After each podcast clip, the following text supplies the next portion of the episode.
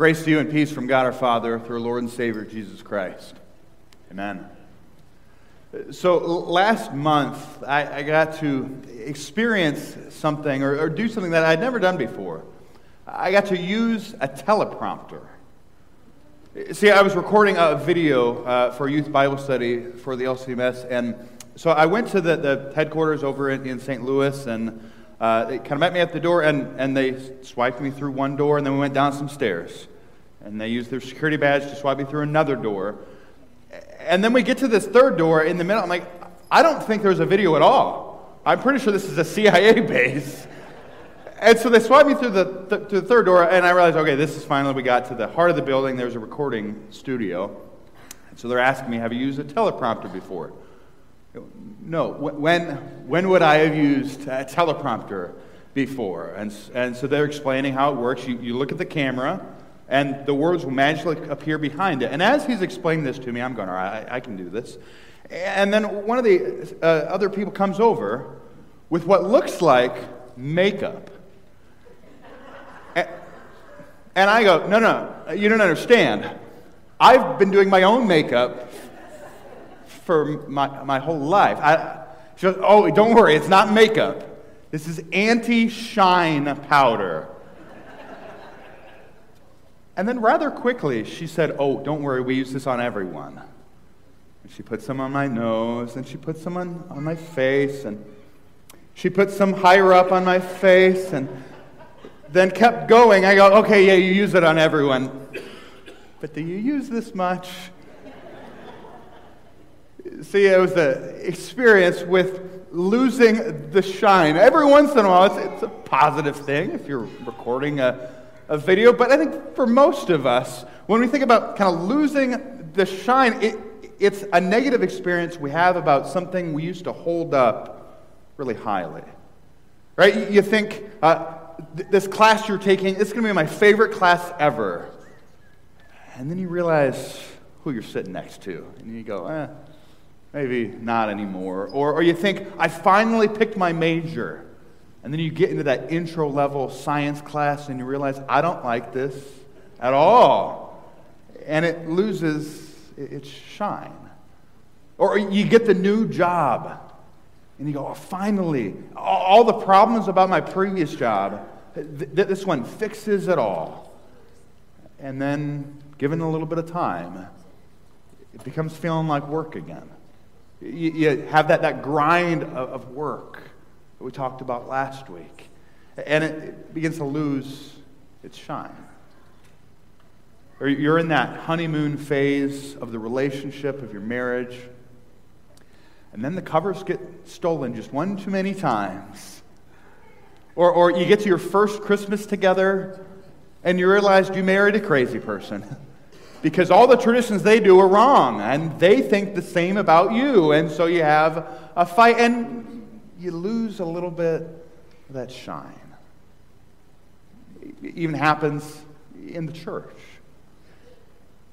Where, whether it was a conflict or a, a decision that was made, something uh, that, that, you were maybe overlooked for, or you thought people would, would notice something that happened in, in your life and you, you didn't get that, that call. Someone said they would follow up and they didn't. And you realize, well, man, this church is just like the other churches I, have been in. And it begins to lose that shine. And the common denominator between all of these is that we experience this, that we, we realize my expectation and what actually was reality was different. And now I finally know what's going on here. I finally see this person, this group, this experience for what it is. It's not as good as I thought it was going to be. Now, this can also happen in our faith, where we've been praying and praying and praying, and one time we need something from God. The one time we really ask Him for something, He doesn't give it to us. We don't seem to hear an answer at all. We're, we're looking through the Word to find guidance, and all we find is stuff that doesn't seem to make sense to us. And so we can become disillusioned, discontent, and ultimately disconnected.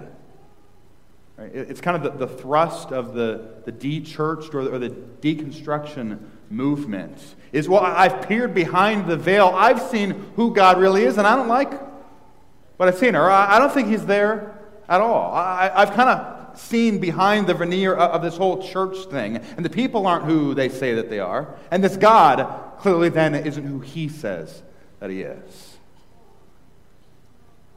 But the difference between losing the shine with a person around us or, or an organization around us and doing it with our faith is, is with something in this world, we kind of lose that glory. They get knocked down a peg because we see what's actually going on. The problem in our faith, it's because we've lost sight of what's actually going on when we become disillusioned, disconnected, discontent with our faith or with God Himself, it's because we've lost sight of who He is. It's exactly what Paul says in our epistle reading from 2 Corinthians chapter 4.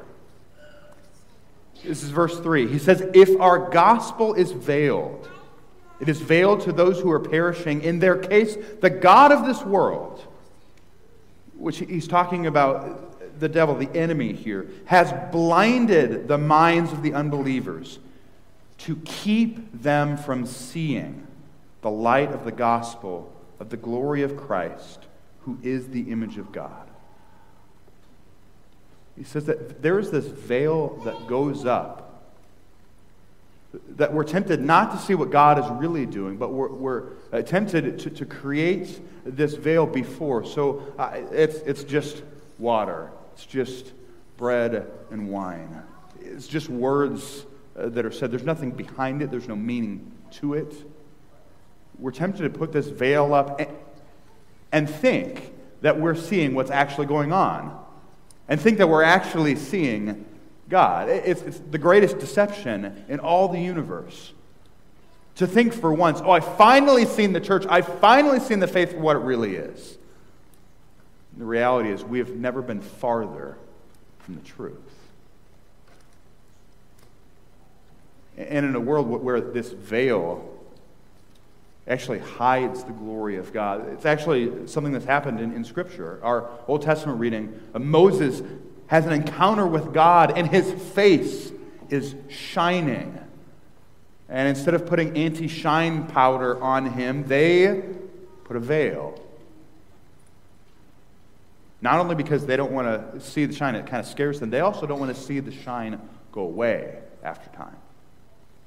The, the temple uh, in, in Israel had a curtain that separated the presence of God from the people of God. That curtain was called a, veil to keep a holy God from an unholy people.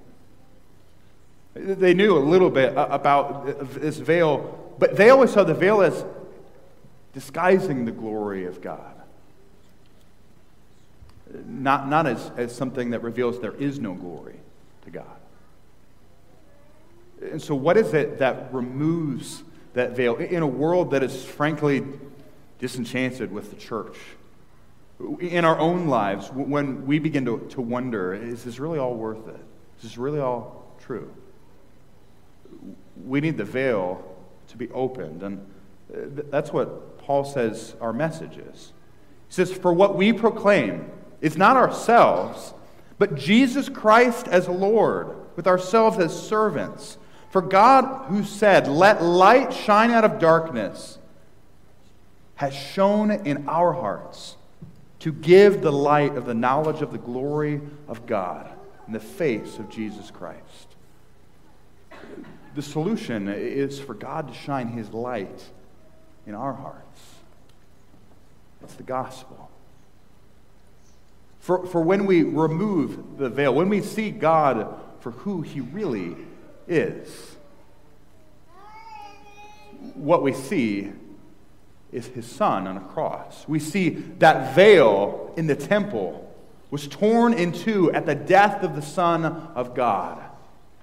God's not trying to hide anything. In fact, when we remove this veil, what we see is not a God who is absent, a God who doesn't hear prayers, a God who doesn't exist. No, what we see, truly, when we remove the veil of Christianity, when we remove the veil of our God,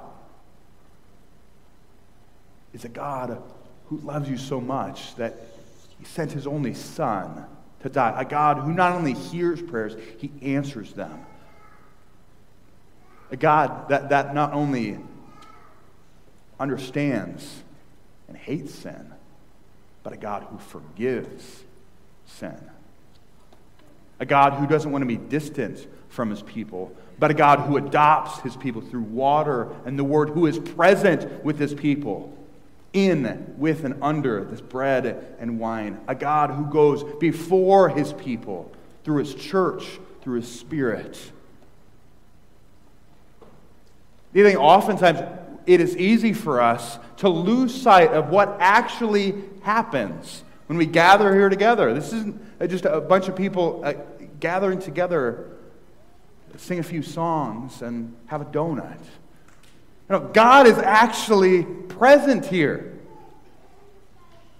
And yet, for the vast majority of us, we think the coolest thing this weekend is going to happen. There's something on TV later on today. I'm not exactly sure what it is, and I don't think we can say the name of it because it's copyrighted. But for most of us, what, the outcome of that or, or, or whatever commercial, we think, that's what we think is the coolest thing that'll happen this weekend. It's not even close. The God of the universe who created all things is speaking to you. He's speaking to you. He's forgiving your sins. He's died for you, He is present for you. And that's pretty cool. Right? When we remove the veil, when we see what God is actually doing, that He's living and active, it's okay, even for us as Lutherans, to look at that and go, that's pretty great. And maybe that thing we do with our face, that a smile, maybe every once in a while, we go, God's pretty awesome. And that's not us chasing an emotional feeling. That's not us putting our faith in, in, in, our emotions or how we feel. No, that's us giving glory to God for who He is. Because here's the thing when we see God for who He is, when we see that, that glory, we begin, like Moses, to shine maybe not visibly or physically, but we begin to shine in a world that desperately needs the joy, the glory of God. A that, world that is disillusioned by the church, by God Himself. We don't need to hide God. No, we need to show God as He really is crucified, risen, and reigning for you. See, that's God at work as we shine in the world. I want to think of two ways that we, we can do this. The first is it's one of the ways we talk about uh, kind of evangelism or outreach as a congregation. Is one very easy thing to do is speak well of your church, speak well of your faith when you're out in the world. He's like talking about how you're excited for your group's Lenten meal that you're planning, and, and it, oh, we're, we're, doing this thing, and it's really excited. And hey, you, do you want to come along?